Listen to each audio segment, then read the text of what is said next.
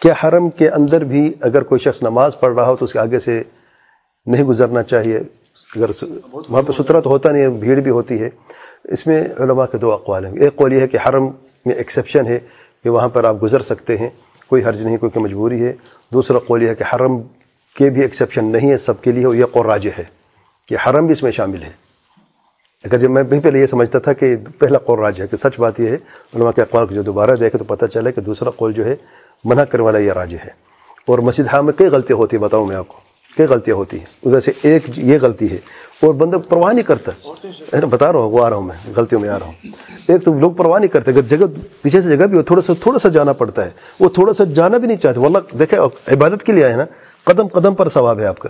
جب آپ کسی کی آگے سے گزر کر چھوڑ کے پیچھے سے چلے جاتے ہیں، تاکہ اس یعنی اس حدیث پہ عمل کرنے کے لیے، تو آپ کو اور ثواب ملے گا۔ تو کیا کرتے ہیں؟ وہ یہ سمجھتے ہیں کہ کوئی فرق اللہ کا گھر ہے، اللہ معاف اللہ کا فور اللہ معاف کر دے گا، وہ گزر جاتے ہیں۔ عورت اگر گزر جاتی ہے تو نماز باطل ہو جاتی ہے۔ یہ ایک اور بڑا مسئلہ ہے، اور کئی مرتبہ یعنی یہ غلطی ہوئی ہے۔ ایک مرتبہ میں خود بتاؤں، ایک ستر میں نے رکھا، تھوڑا سا یعنی ایک، کیا بتاؤں میں، ایک پلر تھا۔ جو بہر سہایت ہے نا جو گراؤنڈ وہاں پہ۔ تو اس سے تھوڑا سا آگے تھا، کیونکہ سجدے کی جگہ پوری نہیں ہوتی میں تھوڑا سا پیچھے ہو گیا۔ وہ اللہ جگہ خالی تھی۔ اب میں نماز پڑھ رہا ہوں، پیچھے نماز پڑھ رہے ہیں۔ عورت آگے سے گزر گئی اللہ ادھر سے اللہ جا سکتی تھی وہ۔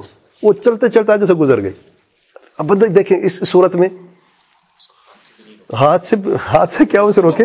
میں تب پتہ چلا جب اس یعنی گزر کے جا رہی تھی۔ میں نے کہا کیا ہو گیا اچانک، سبحان اللہ۔ نہیں، نماز تو باطل ہو گئی نا۔ نماز تو باطل ہو گئی۔ دیکھیں، میں دیکھیں، یہ بتا رہا ہوں آپ کو۔ یہ یعنی کہ بہت بہت بھیڑ تھی، رش تھا اور وہ جگہ نہیں تھی تو اسے مجبوراً جانا پڑا اسے۔ ایسا والا نہیں تھا۔ سب بالکل سب یعنی ان کو بس شاید پتہ نہیں چلا، وہ کسی خیال میں جا رہے تھے وہ پتہ نہیں وہ کسی، جتنے لوگ نماز پڑھے سب سب کی نماز باطل ہو گئی۔ تو اللہ کے لیے، اللہ کے لیے بہت ضروری بات ہے، واللہ۔ ایک قائدر زندگی میں رکھیں آپ۔ عبادت کریں تو عبادت حق ادا کریں۔ ورنہ نہ کریں۔ ورنہ فرض نہیں ہے۔ اگر آپ جاتے ہیں یا نماز پڑھنے کے لیے اگر جاتے ہیں تو اللہ کے لیے لوگ دوسروں کی نمازوں کو بھی خیال رکھیں۔ اور عورتوں کو خصوصی طور پر یہاں پہ تاکید کے ساتھ کہوں گا، مرد گزر جاتا ہے تو اس کو روکنا چاہیے، نماز باطل نہیں ہوتے، گزر جاتا ہے تو۔ گناہ اس کے سارے جو آگے سے گزر گیا ہے۔ اگر عورت گزر جاتی ہے، گناہ بھی ہے، شیطان بھی ہے، نماز بھی باطل کر دی ہے۔ تو تینوں چیزیں ہیں۔ تو اللہ تعالیٰ سے ڈریں۔ اور تھوڑا سا انتظار کر لیں۔ اگر بہت بھیڑ زیادہ ہے تو آگے سے نہ ہاں سترہ کے بعد گزرے تو کوئی حرج نہیں ہے۔ ٹھیک ہے نا؟ عورت نماز پر مرد گزر جائے تو مرد کو نہیں گزرنا چاہیے، پہلی بات یہ ہے۔ وہ یہاں پر دیکھے کہ عورتیں ہمیشہ الگ سے نماز پڑھتے ہیں۔ اگر کوئی مرد گزرنا بھی چاہے تو اس کا بھی یہی حکم ہے، لیکن نماز باطل نہیں ہوتی۔ اگر مرد عورت سے گزر جائے، مرد عورت کی نماز باطل نہیں ہوتی۔ لیکن اگر عورت اگر عورت مرد کے سمجھ گزر جائے تب نماز باطل ہو جاتی ہے۔ واللہ علم ست کا ڈسٹینس ہاں ایسی صورت میں ستر کا ڈسٹینس کم کر کے آپ آپ نماز پڑھیں۔ لیکن مسئلہ یہ ہوگا کہ اگر آپ کے پیچھے مقتدی ہیں تو پھر کیسے آپ سجدہ کریں گے؟ یہ صحیح صحیح عمل ہے۔ یہ کمر بھائی یہ بتا رہے ہیں کہ ایک دفعہ ایسا ہوا کہ نماز پڑھ رہے تھے کہ عورت گزرنا چاہا۔ تو جو سترا تھا، جو نماز پڑھا، جو دو قدم آگے بڑھ کے سترے اور قریب ہو تاکہ عورت آگے سے نہ گزر سکے۔ یہ عمل ٹھیک ہے، کر سکتے ہیں۔ حرکت نماز کے لیے جائز ہے۔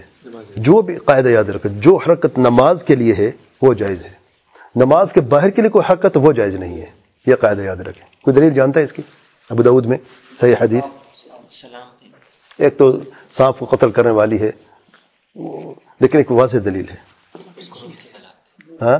نہیں، وہ تو منع حکم دیا گیا ہے۔ ابو دعود کی حدیث، جوتے والی حدیث جوتے میں گندگی لیکن جوتے کو اتارا گیا ہے۔ تو دیکھیں، اب جوتے کو اتارنا، نماز پڑھ رہے ہیں آپ غور کریں۔ ایک جوتے کو اتارا، دوسرے کو اتارا پکے دونوں کو سائڈ پہ رکھا۔ کتنی حرکت ہوئی؟ لیکن یہ حرکت جو ہے، کس کے لیے ہے؟ نماز کے لیے ہے۔ تو علماء اس حدیث سے قاعدہ لیتے ہیں کہ جو بھی حرکت نماز کے لیے کی جاتی ہے نا، نماز کی بہتری کے لیے، وہ جائز ہے۔ جو نماز سے باہر کے کوئی ہے تو وہ جائز نہیں ہے۔ ممبر پہ نماز پڑھی آگے پیچھے ہوئے وہ تعلیم کے لیے تھا۔ اللہ علیہ